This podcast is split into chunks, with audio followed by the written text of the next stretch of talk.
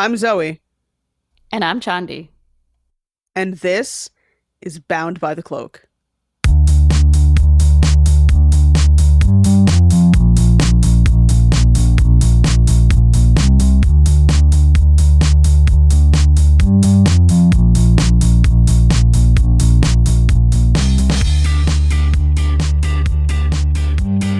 Roller derby is a full contact sport that had its beginnings in the 1930s, was really big in the 60s and 70s, and made a huge comeback in the early 2000s after it kind of disappeared in the 80s and 90s.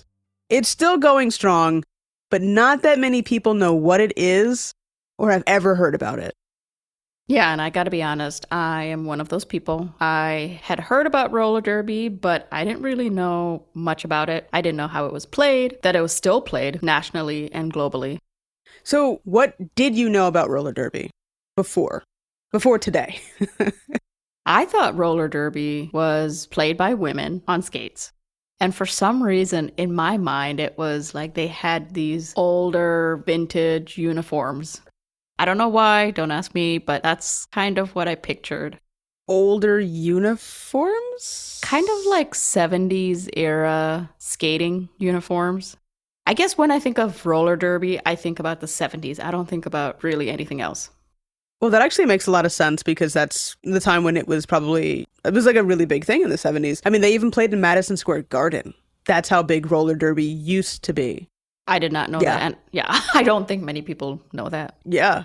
Yeah, I mean, my dad told me, a lot about roller derby. And then for me, watching roller derby happened, for the most part, there's a particular summer when I was working at a movie theater and I would get off work super late at night. And there was this channel that I would just be flipping through channels in the middle of the night, right? Because I got home, I need to kind of unwind. And I'm flipping through channels and I see roller derby. The only two things that were on that late at night were PokerStars.net, Texas Hold'em, and Gotham Girls Roller Derby. So that's how I became familiar with modern roller derby.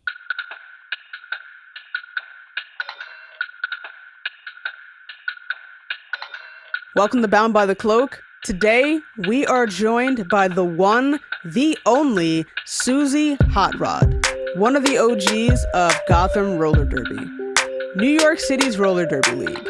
Suzy, thanks for joining us on today's show.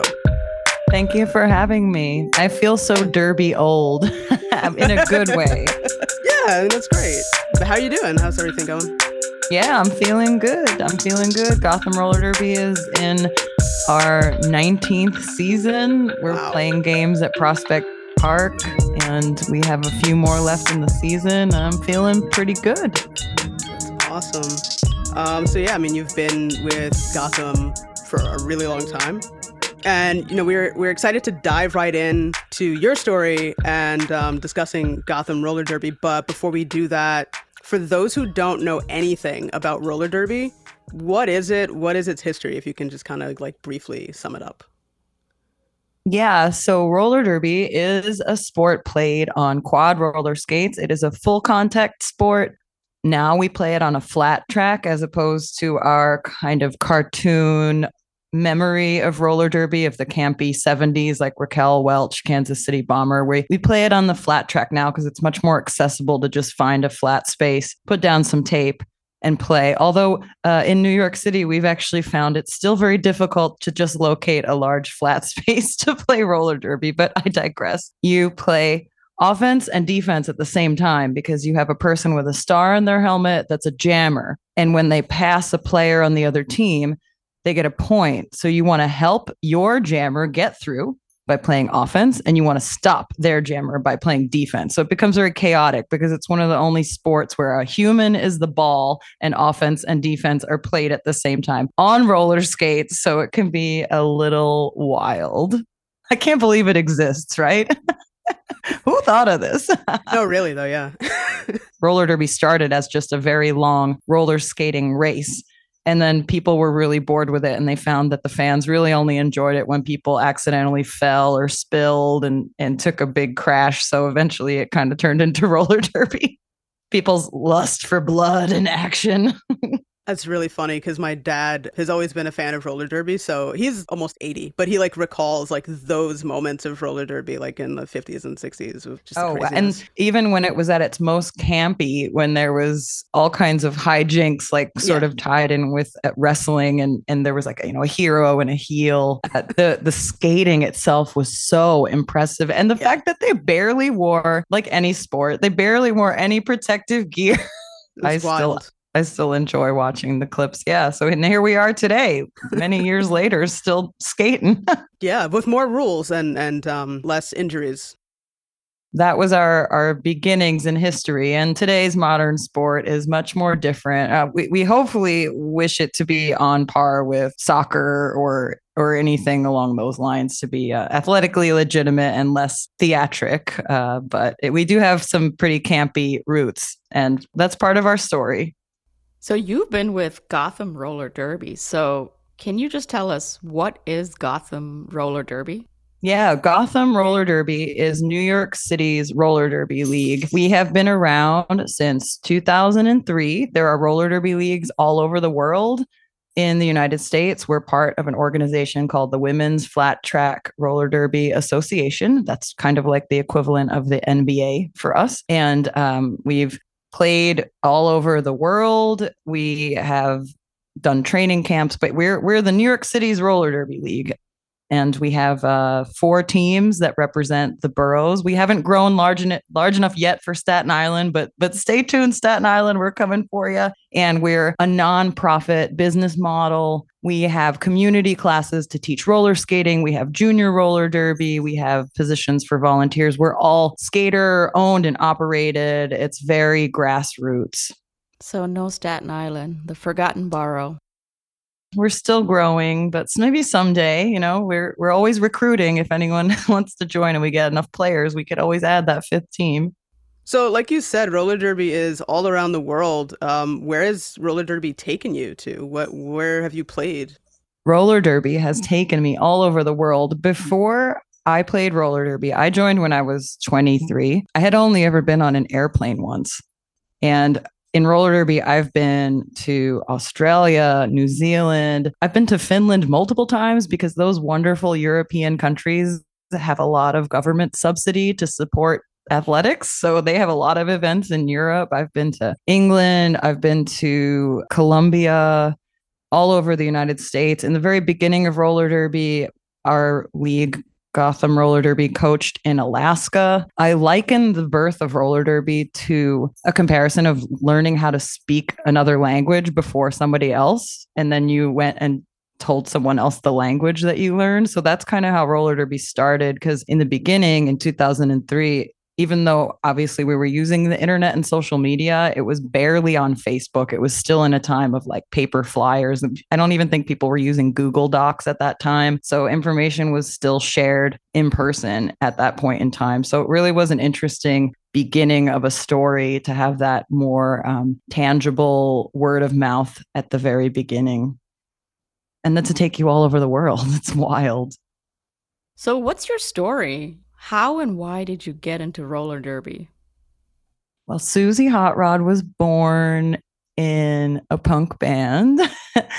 I had a band when I was in college. Not that any of us knew how to play instruments, but we wanted to start a band. And, you know, we knew that we needed fake names. That was crucially important. So we picked fake names and I chose Suzy Hotrod. So that was my band name before roller derby, which is why it's not very clever. It was thought up by, you know, a 21-year-old who was drinking too much at the time and living on like Chinese food. But I started as a band person and we had a punk band. It was an all female punk band. And then I met a friend in the music scene who was a bass player. And she said, I think that you would like this roller derby thing. My friend who sits with me at a knitwear design company across the desk started a roller derby league in New York City. And there's a few of us that are doing it. And I had no idea what it was. And at that time, there was only a few leagues. The league founder had traveled to Austin, Texas, which is where the roller derby rebirth happened. And her best friend from Los Angeles each saw it and each reported back to LA and New York and started roller derby leagues. It was incredible. And it was just a time where it was crazy people who were not athletic. It was like creative types. It was people that were clothing designers and photographers and writers. And we were very closely connected with the burlesque community. And it was all these misfits that didn't know how to play roller derby and likely hadn't been athletic since like high school PE. And that's how it started. Cecilia told me about it and I went. And then it just stuck. You know what, 19 years later, I'm still here.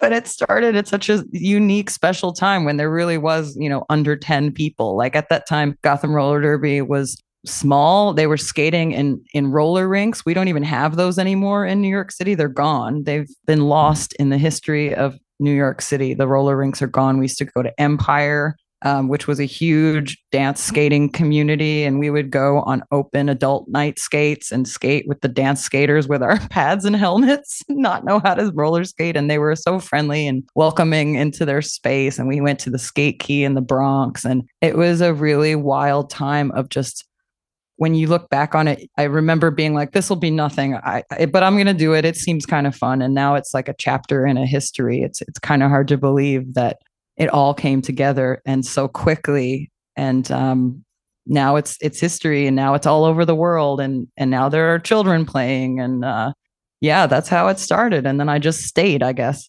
So how were your skating abilities in the beginning? Could you skate before, or did you really at all, or like was this like your really like your first time on skates? When I started playing roller derby, my roller skating experience was pretty much limited to birthday parties in the 80s.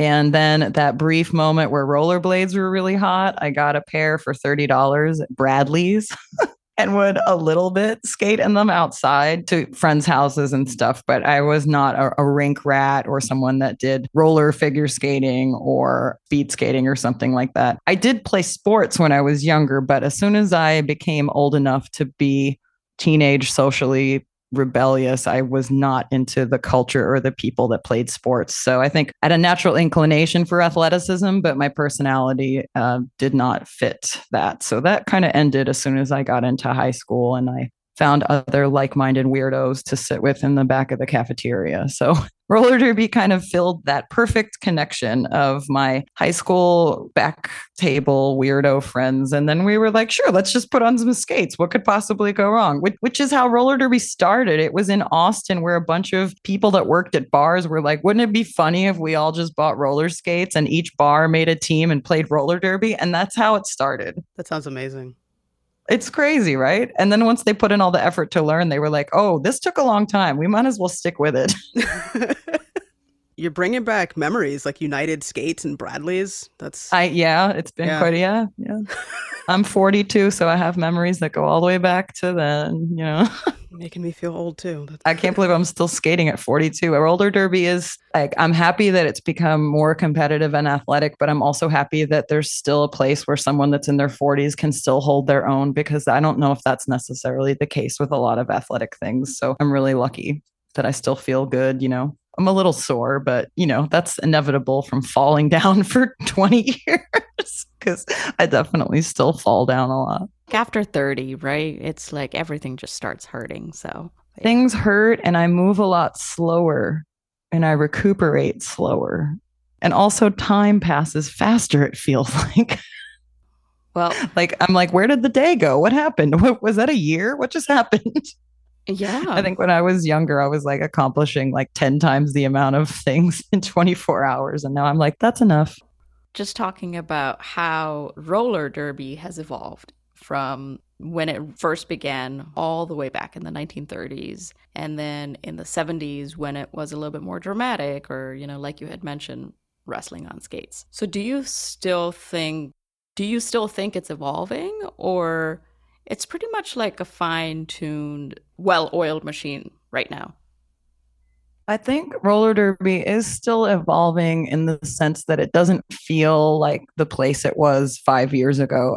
Sometimes I compare roller derby to dog years because so much happens in a year and so much changes. And the longevity of skaters isn't really that long either. So it's almost like a new generation is coming in so frequently that it feels like it's really always evolving and changing. So it is, yeah. And also, like everyone in the whole world, the pandemic really hit a reset button, changed a lot of things about how we operate, about how dedicated we are with our time, what is sustainable, what was unrealistic. Like, it really forced people to take a step back and evaluate their connection to it. And there's definitely like a rebuild feeling happening right now. We had a practice warehouse. We would have some games there. That's definitely different. The cost of real estate is more, like, so logistical things, I would say, are definitely something that's always evolving. But yeah, I'd say like it does feel internally that it changes so frequently. But I will say, to the external person, most people still don't know that it even exists. So we're still kind of like rolling a snowball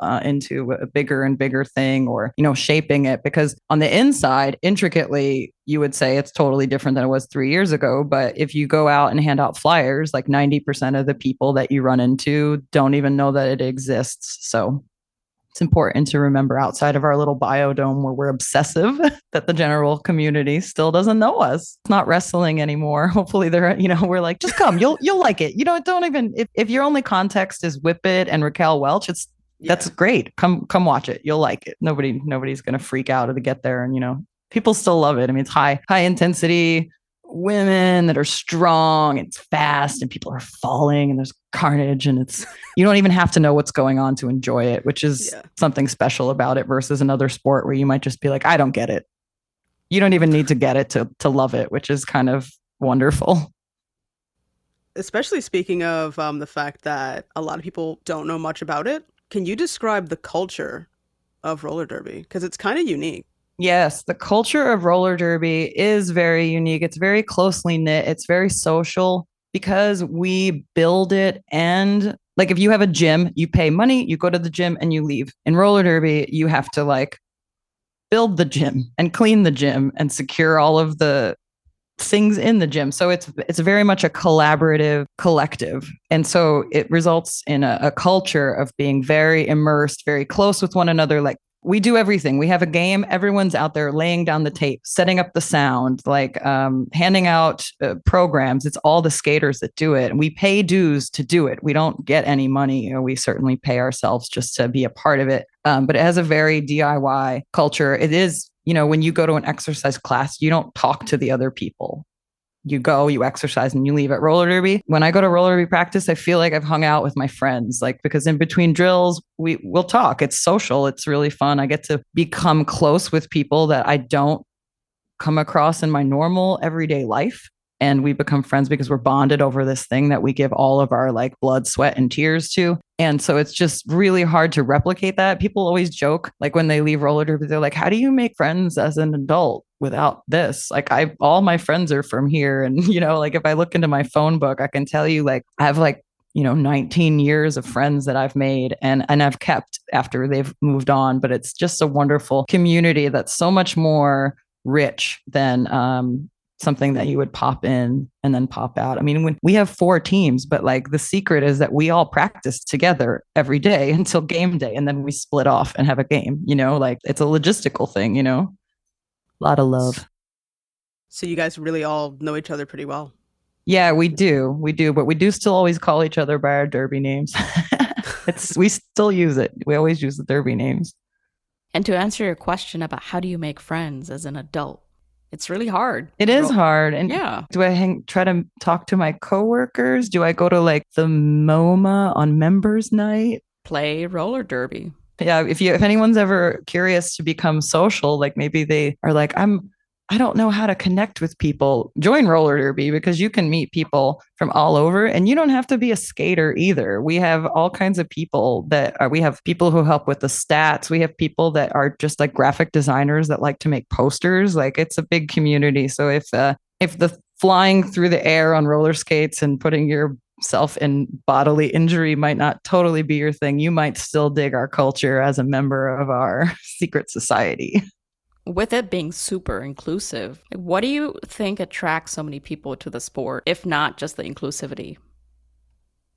Hopefully, the roller derby team, especially as the future grows, becomes more and more diverse. Of course, we're concerned with diversity and inclusion more than we were at the beginning when we were doing like pillow fights, you know, but as we grow and we hope to attain those things, I do think no matter who's there, of all the different people, like they have this spark for a little bit wild. I mean, otherwise you would go play like pickleball or something, right? Like there has to be something inside of you that's like, why am I attracted to that? Why is something so crazy, so attractive to me? And I can at least say from my standpoint of being a person that's involved with it, it's that it's a unique world that doesn't really exist in my real life.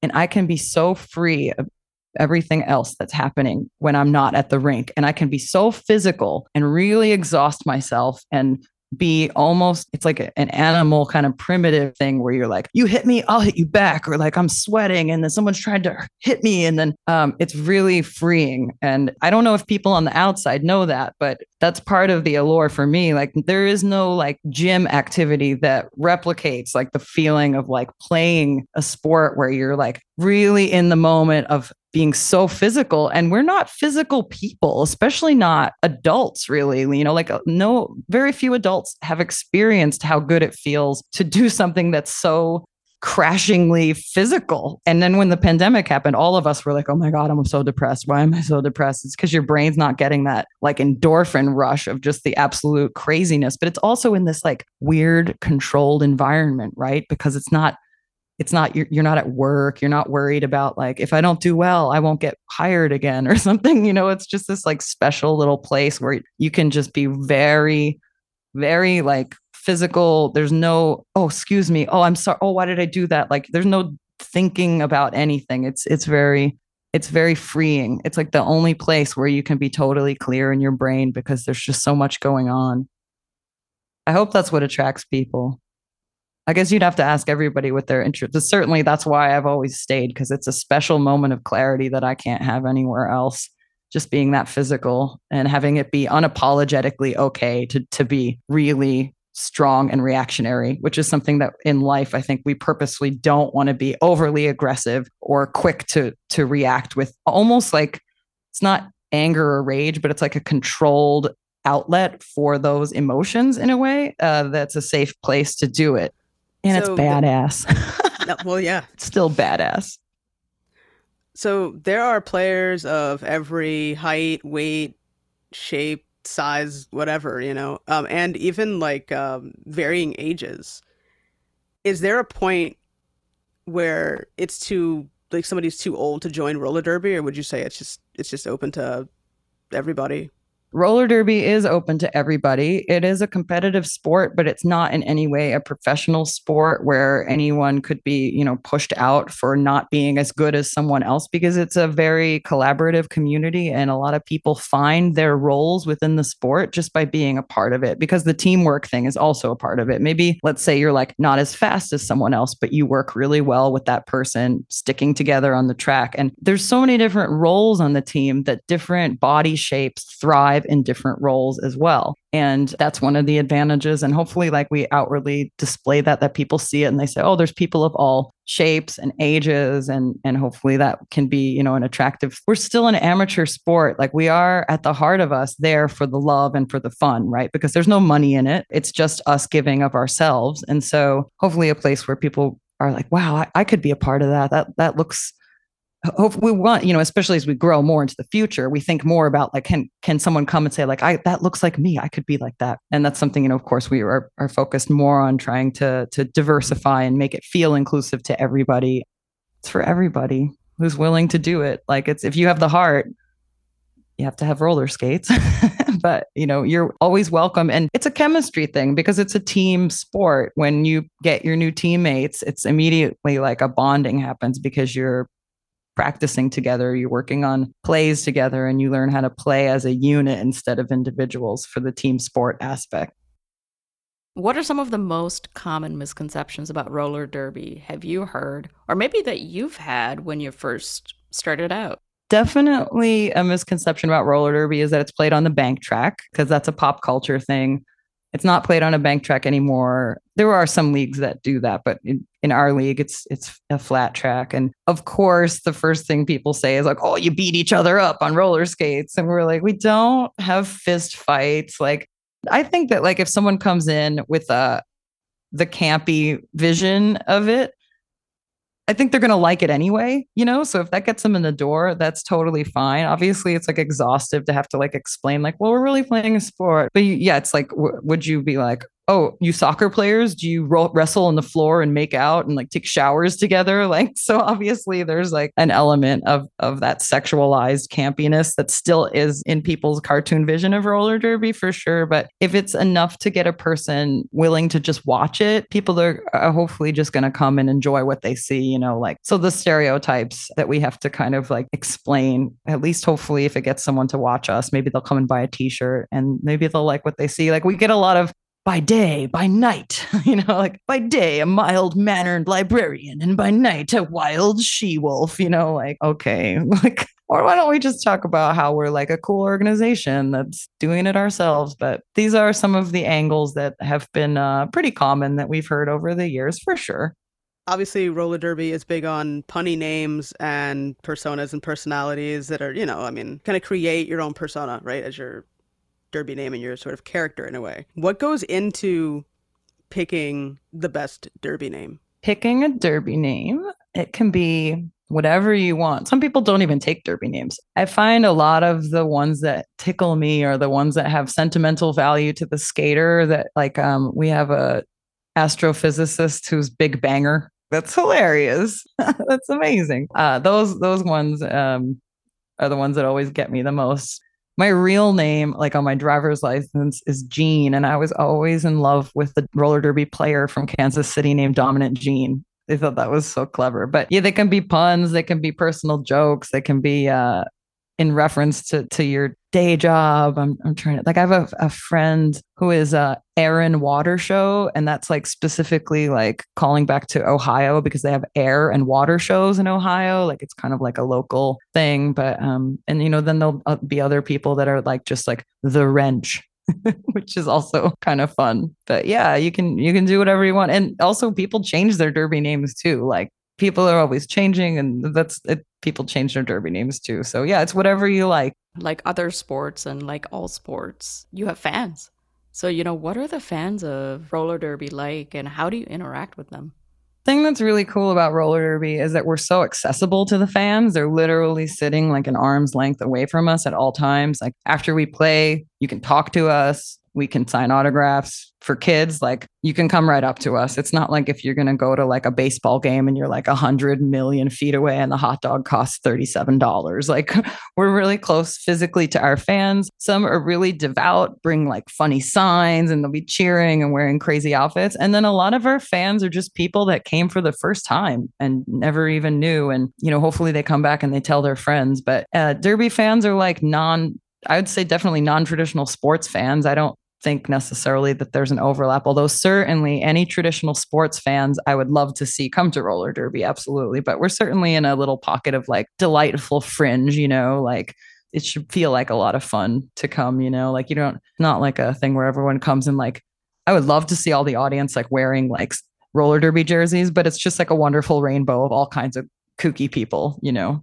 A lot of our family members are still there, just like it was a high school basketball game. Wow. Like a lot of people's parents and siblings come. It's still very intimate in that way. And because it's an accessibly priced sporting event, we don't have to call the management to say like, oh, my mom wants to come. Like everybody's family comes all the time because it's just like a mom and pop enough feeling of an event where people's families come and coworkers and things like that. I've heard you described as being roller derby famous. Do you agree with that? And also, have you ever had a situation where somebody picked you out in public, you know, like just kind of picked you out of a crowd, like they knew who you were? Or do you think it's just the name in general, Suzy Hotrod, that people have heard, but they don't exactly like know your face? They can't identify you. I will say that derby famous is a thing because it's like our little biodome. So within our little biodome of roller derby, people tend to know who I am because I've been around a long time. I've played on the Team USA. I've been on Gotham Roller Derby, and we've been a team at the top for many years. So in the roller derby community, it's like called derby famous. It's actually the best kind of fame because outside of that little biodome, you're just a regular person. So like once every 2 months when I have a roller derby game, I feel like a famous person. And then the second I walk out of there, I'm just a regular person again. It's so lovely. And then there'll always be like a really odd thing. Like one time I was in Marshall's and one of the security people was like, I've seen you. You're on that TV show that plays after midnight on the cable access channel, because there was one year where the roller derby games just kept getting rerun on cable access in the middle of the night. And he was like, I was in the hospital and I just watched TV all the time and I saw you every night for like a month. So there are like some kind of like random, you know, sightings, and then they just make you blush because you're like, I'm not a famous person. So like, but I'm a fringe, like a triple E level celebrity. Like that's just something to celebrate because I don't have all the like downsides. I can go wherever I want. I have my freedom. I think when things can be a little crazy, like there was a time where Gotham Roller Derby was top of the game, like, and Bonnie Thunders and I were very popular in roller derby, and we couldn't, like, we would be walking into like the tournaments and people would just be like, oh, let's take a photo. You know, like, oh, can you sign this or whatever? And our teammates would be like, okay, this is getting a little crazy. Like, we need to go to the game now. And it's only within our little biodome, right? It's not like it's outside in the real world where we can't walk down the street. But like, I couldn't imagine what that would be like, where you actually just couldn't leave your home and have privacy. So being derby famous is kind of fun because, you know, one day a year, people know who you are, and then the rest, you're pretty anonymous. So that kind of, it's kind of good. I'm into it. It's like the perfect level of fame for you. It is perfect. And I think a lot of this ties in with money in a way. Like, I don't get money to play roller derby, and with real fame, there's like money and contracts and like your face is everywhere. And like in derby, it's just like you get to be special for one afternoon and sign an autograph to a child, which I'm going to tell you something, like there is no better feeling in the world than to like sign an autograph to a child. And like they have a poster that like has your name written on it. Like that feeling, it's the best feeling I've ever had. Like if you could bottle that and sell that, it's just like, oh, wow, it's so amazing, you know? You know, some of the juicy stuff we just want to know is, what's the worst injury you've ever had, or what's the hardest you've been hit? Well, everybody jokes that like there are some hard hits that make you pee a little. That's happened. People have been like hit so hard their tampon kind of comes out. That's happened to people. Me personally, I've been pretty unscathed considering a lot of the injuries that can happen in roller derby. We have a lot of knee injuries that are very serious, ligament tears and ankle breaks. That happens a lot in roller derby. I haven't had those. My worst injury actually was, and it sounds so much worse than it is, but it sounds really dramatic. I was playing one time on a concrete floor and my knee pad slipped and I fell. And I fell on my knee and it just really hurt and it was swollen. And the next day I was like, I should probably go to the doctor. When they x-rayed it, technically it had a break in the kneecap, which sounds so gross and horrible, but it's a bone and then it grows back. So like in 4 weeks, I actually felt a lot better, but it sounds so dramatic to be like, I fell and my kneecap broke. Like it's so no, I mean, I've been really fortunate to have avoided a serious injury. Although I will say like day to day, especially when I was training with the All-Stars, when we were at our most competitive, I was exhausted and sore all the time, which was a tough way to live because we do go into work like normal people every day. And you're just like, oh man, like my ass is dragging. Like this is tough. Like I was at a 3-hour practice and like the air conditioning wasn't on in the practice space. And like, I'm so gassed. But then you're like, oh, right, I have a regular career, just like a normal person. And so I can't just be like oversleeping and like limping down the hallway. Although I think a lot of us have gone into work a little limpy, but we make it. My one friend got one time cheapskate hit Bunny so hard it launched her into the crowd, into the bleachers, and she hit the bleachers and broke her collarbone. That was like a really dramatic roller derby history story. That was crazy. Yeah, that's intense. Yeah, that was pretty rough. Usually just like when everyone in the pack falls down and then gets up safe, you're like, okay, that was fun, but kind of weird. And I didn't really like that. Let's not do that again. But then the fans are like, oh my gosh, it's insane out there. Everyone loves a big hit, right? What is one of the most memorable moments in your roller derby career so far? Oh, that's such a good question. It's really hard to remember everything. I have like a roller derby amnesia.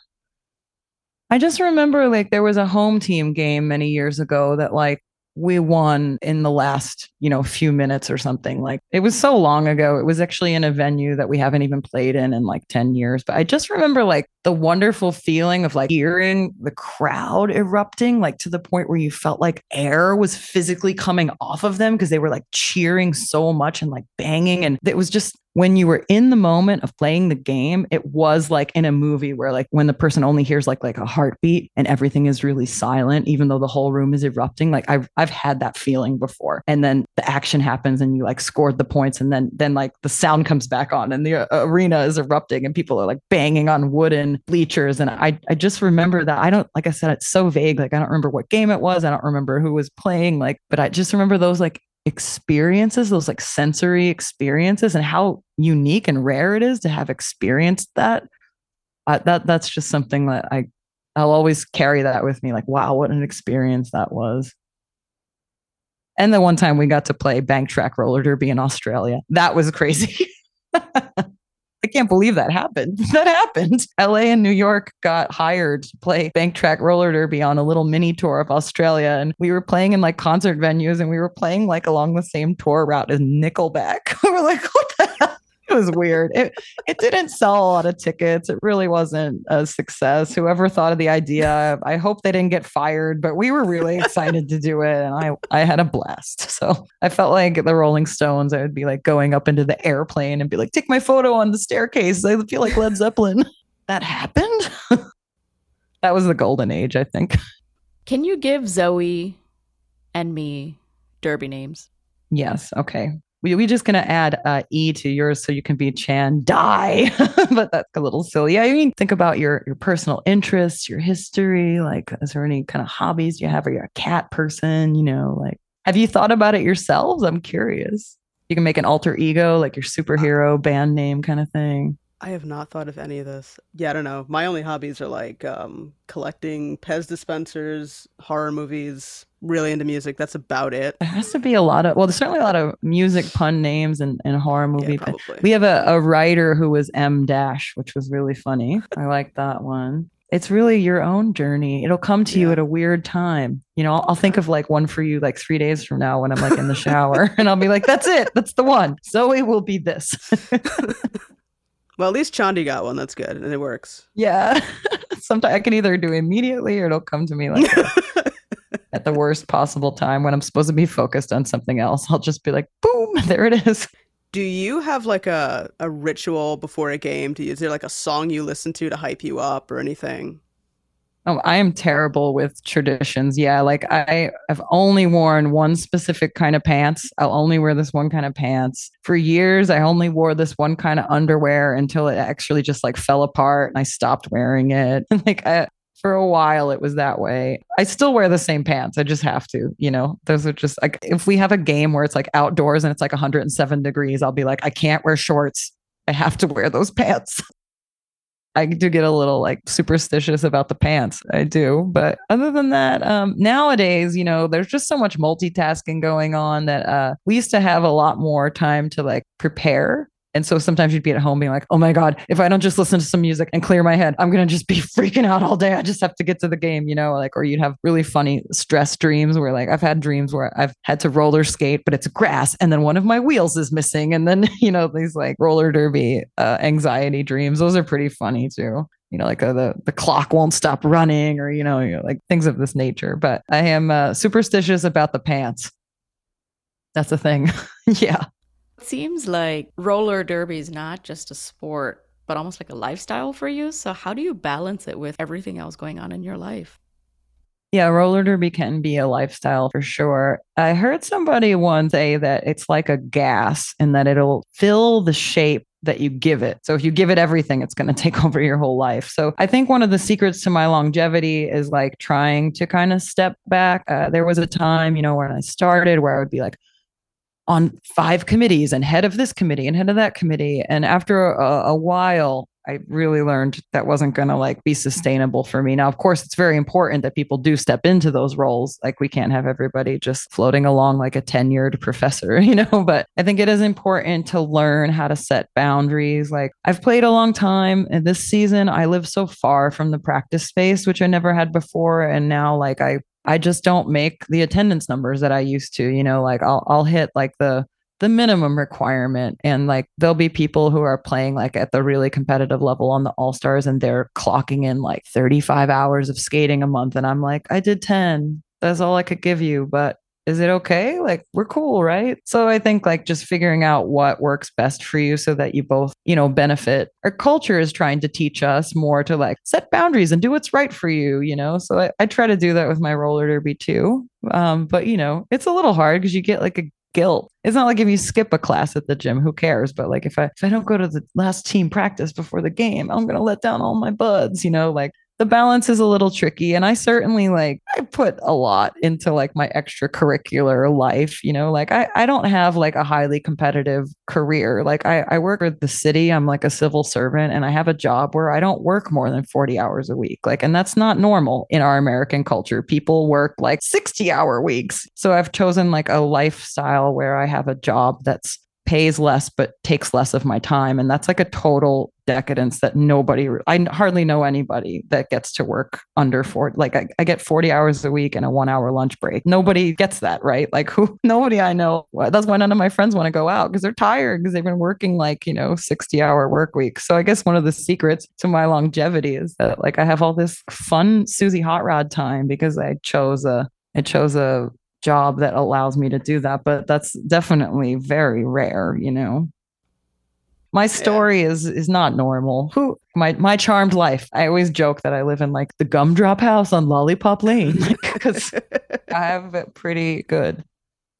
So obviously you're no longer on the All-Stars, but I assume you're still skating strong. Do you plan on being involved with roller derby forever? And I guess how has your role changed in Gotham roller derby or just roller derby in general? Yeah, I've stopped playing high level global competition in 2014. And I just played on the home teams, like the local games. And then I think I'm still like relied upon to be a player that delivers under pressure. So it's like kind of a personal journey for me to navigate that pressure because I know that my body is not trained like it once was. But everyone's like, oh, but you're Suzy Hotrod. Oh, but you're Suzy Hotrod. And I'm like, well, but I'm not in shape like I used to be, you know, like, so that's a personal battle that I have to navigate on my own. Cause to the outside, people are just like, oh, just go do the thing, do the Suzy thing. And I'm like, but I'm very like mentally unsure because I used to be extremely regimented in my fitness routine. But I think like learning how to come to terms with what I can give is a challenge, you know. Like I can't be there every day now and I'm a little older now. And otherwise, like I did some coaching. I used to coach the rec league. I coached the juniors for a while. And now like recently it's been really a challenge because I just don't live close to where we are right now. So this year, I've really only been trying to like just make my attendance, you know, and it's tough because like I'll see a parent and they'll be like, when are you coming back to juniors? The kids miss you. And I'm like, I know, it's just I can't be on the subway for 4 hours on a Saturday. I like not right now. I just can't. And so balancing that's tough because I do feel I feel bad about it, you know, in a way. But I guess I'm just doing what I can to like figure out how I can keep it as a part of my life. Like if I retire, I'm sure I would like to help the kids again, you know, or like I'm a photographer by my day job. And so I take the skaters' headshots. Like that's a fun thing for me to do. Like I'll always be involved. It'll always be like a part of me, but I also am involved in the WFMU radio station. And that's like, okay, great. Now I need another like zero profit, like work you into the ground because we love it. Grassroots organizations. So now I'm giving to both my radio station for my radio show and to to Gotham Roller Derby because those are the things I love. It's like, and I love like rescue dogs. It's like all the things I love, like have zero money and they need all of me and I want to give all of me, like, because those are the things that are most fun, you know, like, so I don't know, always having a balance, but I like to keep moving all the time. So I think Gotham will always have a place in my life. However I can find a way. I mean, it's like a marriage, like people change. My relationship to it changes. Like, can I make it work? Can we compromise together? Will we get to a point where we realize we're two completely different people and we can't go on anymore? Like, it definitely does have that feeling on the inside because it's been so long, you know? On that note, with Gotham being a nonprofit and the players not getting paid to pay, what motivates you to keep playing? I think I have like a fitness adrenaline addiction Like if I don't go, I don't feel well. I like need that outlet of like sweat, and it doesn't quite do the same thing at like a gym class. It's probably because it's social too, but I think that's why I'm so hooked on it. It was hard at the beginning of the pandemic, like getting used to not having it. Then I was like, oh, but you have there's other things going on. You are your own person. You're a person. You're not just Gotham Roller Derby, right? Like you're not Suzy Hotrod. You can be Jean when you want to, you know, like, but it is still like a huge part of my person. Like if I retired, like would I still be like the roller derby person? Probably. You know, it wouldn't just like be erased from my history, but I'm still a piece of it, you know. Other people like to coach and like manage the bench and stuff, but I really do like to play the game still. I just have that like itch to play the game, you know. And I can still hold it. I can still hold my own, you know, so I do love the game. It's not so simple to just be like, I just want to play the game, because I understand all the work that's involved to get to the game day, but I do still love to play the game. So roller derby is a sport that really takes a lot of commitment and heart, and the fact that you guys are nonprofit, you guys have to kind of chip in and pull your weight to keep things running. So besides obviously being a player, and obviously there's referees and coaches, what other roles are there, Gotham organization? In our organization, our like work chart of committees and things that need help and need staffing, basically like one time I actually spoke at a high school career fair and I was like, you know, I'm a roller derby player, and they asked me to come here because I balance a day job and I do this pretty intense hobby. And I'm like, look at this list of our committees. I'm like, tell me a skill that you have that fits one of these committees, because every committee has a skill that somebody has in the real world. You know, like we have marketing, bout production, the graphic design stuff, the logistics of the website, right? The online ticket sales, the logistics of like the truck rental arrangements, the tryout logistics, like the correspondences with the basic training skaters. Like it is fully like a business. Nonprofits are businesses. If you look at a regular nonprofit, they have employees, they have accountability. And like Gotham right now only actually has one employee, and the rest is all really run on volunteer labor. We have one paid employee that is the manager of all of our business of the paid programming, the classes that kids pay, the parents pay money, or like the skaters pay money to come to basic training. So that's it. It's just a lot of those volunteer hours. For any skill you could imagine. Like we need copywriters, right? Like people to do the social media, like every single aspect of a business. It's a lot. It's a lot of work. Gotham Roller Derby and the Women's Flat Track Derby Association have been around for a while now, and you're one of the OGs, like we had mentioned. So how do you think the league has changed over the years, and how has Gotham specifically changed?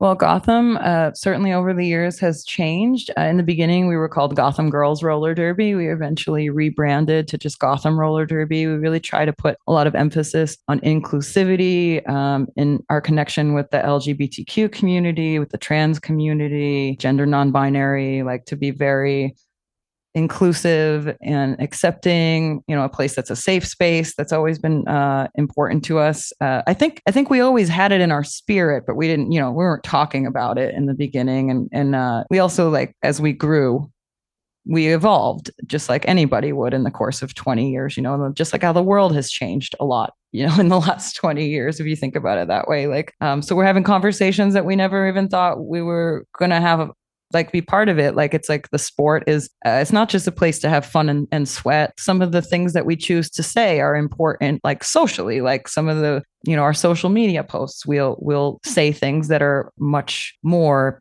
past just a sport, right? Like we, you know, like, I don't want to say it's like political things, but like things about inclusivity, things about our community, like things that are important to us. And it's stuff that we just, you know, as a person who's been around a long time, like it's just stuff that we didn't really even like think about before. But that's also like how our whole world is in a way, you know, like if you think about the way things operate now versus the way they were 15, 20 years ago. Like, we have conversations about diversity, inclusivity, like important things that maybe we just kind of like took for granted and didn't realize that we were not doing well at all, you know, until like people started to open their eyes and be like, this is important stuff. We have to talk about it. Let's talk about it out loud. So that's certainly something that's happened as the league has grown, for sure. And how does the league stay afloat? The league stays afloat. We have to pay our dues. Certainly all the skaters have to pay a monthly due. We have some savings from when things were more operationally sound before COVID, but it's the ticket sales from the bouts, it's the merch sales, and then we basically just have to put it right back in because we have to rent the space that we practice in. We have to rent the venue that we have the game in. And, you know, we're in this really big fundraiser, like, because in order to get a new practice space, they did the math and figured out that we needed like $200,000 to get in upwards of like $600,000. And we were just like, oh my gosh, like, how did we do this before? But because it was like a different time, things cost less. Like, so we have a good product, we have a good business, but it's always like in and out, you know, and, you know, we have some sponsors and stuff, but it is a little grassroots, you know, where we don't have like Pepsi coming in and giving us millions of dollars. Like, we have like some local bars that'll give money to put their logo on our jersey, or, you know, like a local beer sponsor. Like, we're very close with the Coney Island Brewing Company. Like, they're very generous to us, and they're great business partners, but I assume that it's not the same the way Budweiser is with the Mets. You know, we're always looking to grow. We're certainly always looking for new sponsors. So if you're listening, we're a great place to reach a lot of cool people. And we also need to do more grant applications and grant writing, because we are a community group that reaches a lot of different people. So we do qualify for grants, but it's a lot of work also to write and apply for all of that. So, you know, that's kind of how we keep afloat. So go to GothamRollerDerby.com and, you know, consider buying a t-shirt or making a donation, or really direct to consumer, you know. Yeah, like supporting in many different ways, right? Like, go to a game, buy a ticket. Even if it's like, if money even is the thing, just tell a friend. I heard a podcast about roller derby. Did you even know that was a thing? Did you know there's one in almost every city? Did you know that? Like, just the word of mouth is also really helpful too. Yeah, because I mean, we're in New Jersey, and I only knew of maybe like a couple, but there's way more than I thought there would have been, just even in the state alone. Yeah, there is a local roller derby, you know, hopefully within a certain radius. There, we are everywhere, and we'd love to have you. Anybody in the whole world, there's probably a little. Support your local roller derby is kind of a saying, you know? Yeah, and just to talk about COVID a little bit. So that really rocked the sports world in many different ways. You know, how did Gotham survive? You know, how did you all kind of band together during COVID? COVID was definitely a challenge. We tried to do some digital things, you know, like our home team would have some meetups where we would like work out on Zoom together. We hosted some like bout viewing events where like skaters would narrate old games, like just to like get people online and watching and interacting with us. But we did also like suffer a dark moment, you know, like where people really just needed to be off of it or checked out. We lost a lot of skaters, you know.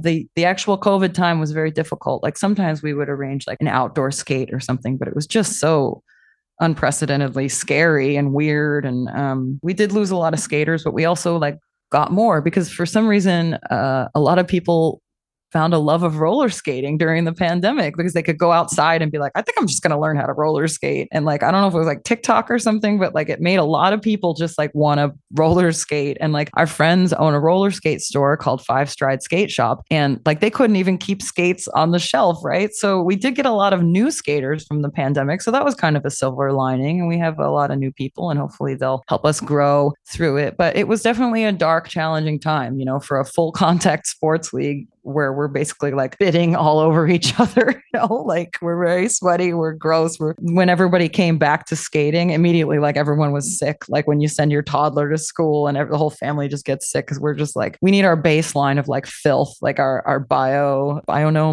we need to get all our bacterias of one another back. And we're, you know, we're slowly rebuilding, you know, we miss our practice space. It's hard kind of being temporary. We would skate outside. There could be rain, you know, like it's hard to keep thriving, but you know, everything was affected by that, and everything is always growing and changing, and there's always somebody willing to step up and someone willing to try it. So we're still here, and hopefully we always will be here. How can we help? You know, how can our audience help? Yeah. So if you feel that excitement for roller derby after I've showed it to you, come see a game for sure. We have more games. Check our schedule. Just go to GothamRollerDerby.com. We have a game in August, September, and October left. If you're curious about learning how to roller skate, we have classes on Saturdays. If you have a child, we have junior classes. If you think this is cool and just want to make a donation, we have a donation button right on our website, because we do need to raise money to get ourselves back in this. If you want, just buy a t-shirt, you know, that would be great. You can buy a t-shirt, or if you want to get involved in our community and you're not really sure how, like, drop us a line and join our volunteers list. Even some things as simple as like a person there on game day that helps unload the truck. These are all like ways you can get involved. We are very grassroots still, and there are ways that, like, if you hear this and you are like, oh, sometimes I just want to do a volunteer thing once in a while, like, literally you can help us unload the truck, because, like, when we have a double header, like, I unload the truck and then in 20 minutes later I put on makeup and I play roller derby, because that's just how we have to do it. So we could definitely use some extra hands doing simple things like that. So, you know, financially, or with your body, you know, or with your hand computer, with your social media. I'll be like, oh, wow, did you know roller derby exists? I just heard on this awesome podcast, I heard about roller derby. Check this out. Like, spread the word, and, you know, put money into things that you believe in. If you think that, like, women in sports is important, if you think that, like, things that aren't corporately sponsored, where you can have the freedom of speech, do what you want, wear what you want, be who you are, like, this is probably something that you would really like to support.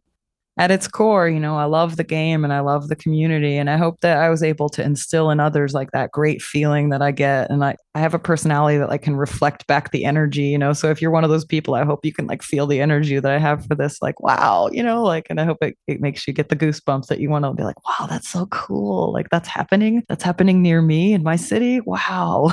Yeah, I mean, hopefully it gets people interested. Hopefully it gets people skating or out to games, or gets people volunteering. Yeah, the more roller skating, the better. Go out in the parking lot, or, you know.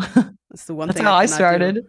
I cannot roller skate to save my life. I am always impressed with adults that have never done it, that try. It is, like, really a steep learning curve. Children, they're like, you know, rubber. They just, like, go, and you're like, whoa. Even as a kid, my parents bought me skates. I was like, I can't use these, but rollerblades were a little easier. Roller skates, I really suck at ice skating. I think I'm only good on the quad skate.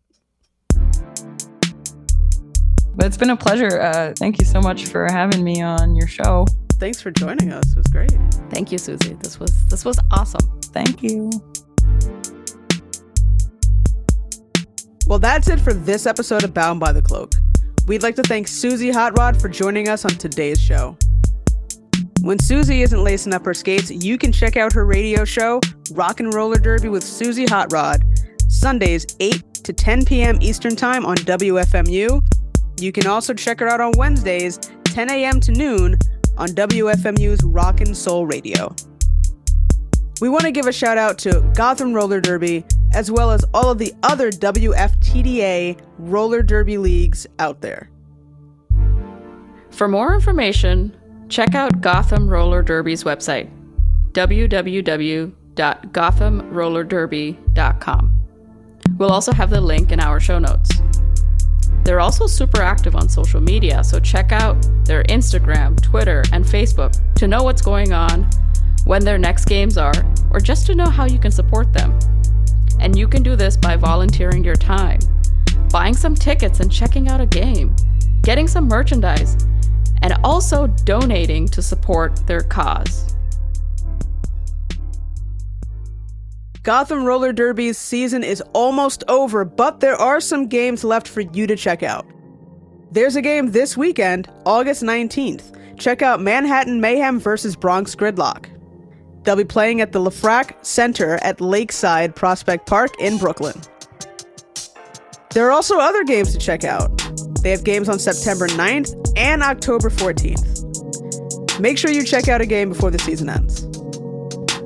We'll have a lot of information about roller derby, WFTDA, Gotham Roller Derby, and more on our website, so be sure to check out our show notes.